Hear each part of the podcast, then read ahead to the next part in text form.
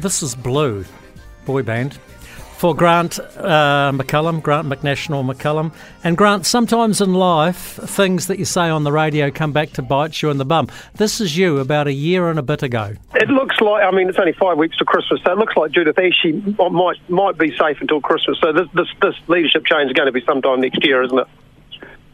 No, I don't think there'll be leadership changes. We've got to focus on, on actually getting out there and, and putting National's message out there at the moment. Is your nose growing as you speak?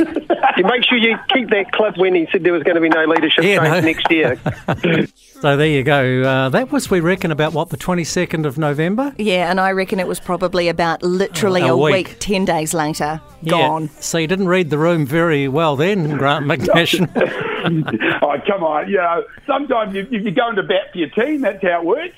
That's just how it works. You, and that's, that, that's life. But I'm happy to make another prediction. This one might finally come right. What's your What's your latest prediction? The latest prediction is that this government will get will get absolutely booted out of power next year because the level of arrogance and out of touchness and incompetence from them are just are, going in one direction. That's look, look. Putting aside your political bias, your obvious political bias, and because I'm neutral on this, Grant, I'll, I'll, tell you what. Regardless of their politics, I think the economy's going to do them over in the next 12 months. Yeah, I agree. That ultimately, what you're seeing at the moment is a whole lot of issues they're not handling very well that most people don't really care about on a day-to-day basis. But next year, with the economy going backwards effectively and interest rates going through the roof and people's mortgage payments going through the roof, that will really hurt them. Yeah, but, that, but that, Steve Wyn-Harris, I'll bring you in here. You're a resident Liberal. They are doing stuff that's annoying Joe Average as well. And I'm talking about how, they how they're delivering the Three Waters message. Yes, there's an argument for uh, improving our water infrastructure, but if there's a 101 on how not to deliver the message, uh, Jacinda's got it right.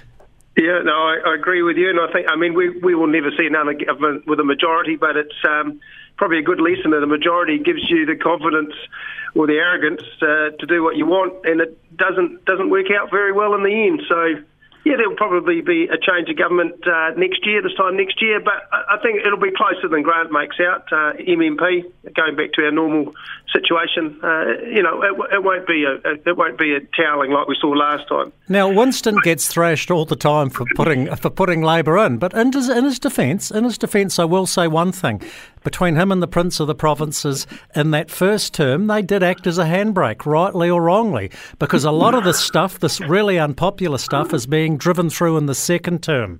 What do you say, Steve? Oh, yeah, I'll talk about Winston. I, I, I agree with David Seymour. On, he spoke to you on Monday and said um, we don't need Winston back in Parliament. I mean, you give Winston a lot of oxygen. You let him chat on your show every week or two. Not many other media outlets do we don't need him in there. He's always a disruptive influence. Um, if he's, as he says, he's ruled out Labor. Well, that's his biggest leverage. You know, talking being the handbrake for Labor. Um, Nash, I mean, Luxon should say he's not going to deal with him and, and, and, make him irrelevant and make sure he doesn't get over the five percent because Luxon won't need him anyway uh, with that strong Act there. So honestly, I don't know why we waste so much time talking about bloody Winston. Well, let's change tack. Let's talk about Seymour before we talk about farming. You two are, after all, farmers. Grant McNational, what do you say to farmers? And I've got a lot of farming mates of mine who are saying, I'm going to party vote ACT to give National a backbone. Very simple. If they want to change the government, party vote National because that's got, the biggest party will then uh, be in, in a strong position to form the government.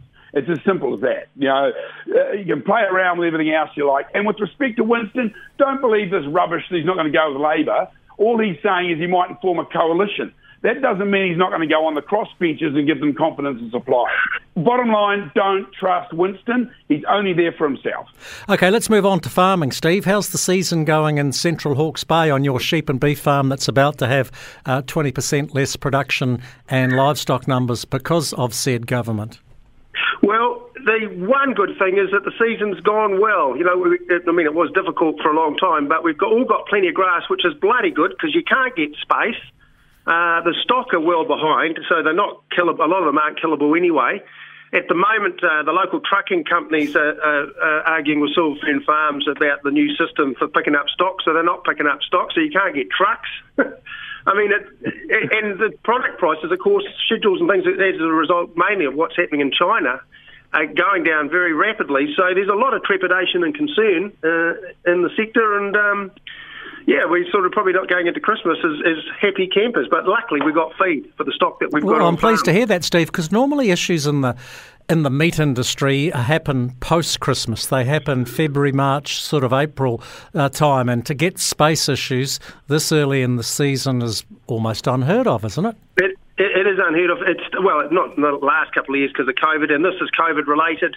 Staffing's a real problem. Um, I think there's a bit of COVID in some of the plants around the country. Uh, the forecasts are that we're going to see a lot of COVID throughout all of us uh, going into Christmas, you know, with this fourth wave or whatever it is. Uh, so yeah, they're having trouble with staffing, but they've probably got a reluctance to have too much inventory on uh, with a falling market as well. So they might be managing these space issues. I don't know. Yeah, the uh, lamb and beef schedule and mutton schedule falling out of bed a wee bit at the moment, uh, Grant McNational, but a reasonable uh, GDT auction overnight, and Fonterra come out tomorrow with their latest milk forecast price. There's a lot of talk that it might drop, but it would appear to me, as an outsider looking in, that dairying's holding up uh, better than red meat at the moment. Yeah, that would be the case. And I was pleased to see the auction last night, at least flat line, uh, which was something.